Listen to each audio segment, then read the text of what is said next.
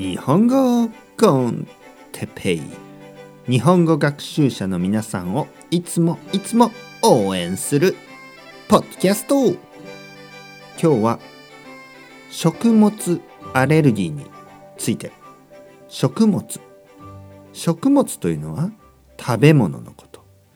アレルギーというのはアレジーのことですねアレルギー。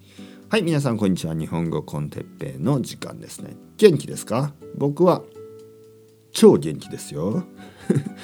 超超というのはとてもと同じ意味ですね。めちゃくちゃ本当にとてもすごくねこれ全部同じ意味です。ちょっと強調しますね。ちょっとエンファサイズします。とても元気ですよ。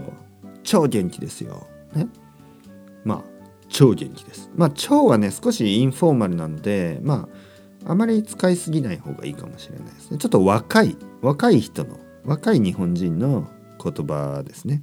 超超うまいとかね。超うまいというのはとても美味しいということですね。ああこの寿司超うめえ。ね、うめえはもううまいのもっとインフォーマルな言い方ですね。うまいもインフォーマルですけどうめえはもっともっとインフォーマルですね。僕はほとんど使わない。うん。僕はまああのあのとても美味しいあ本当に美味しいとかそういうふうに言いますね。僕はちょっとエレガントですからね。まあまあまあまあ、えー、今日は食物アレルギーについて話したいと思います。食物。食物というのは食べ物と同じ意味ですね。食べ物のアレルギー、皆さんは食べ物の食物アレルギーがありますか？僕はないです。僕はないけど僕の子供は少しあります。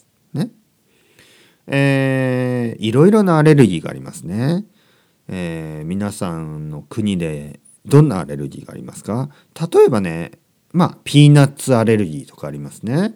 あとはキウイとかね。あとはカニとかエビとかね。そういうアレルギーもあります。そしてそばのアレルギーもありますね。そば。うん。日本でそばアレルギーの人はいます。ね少しいます。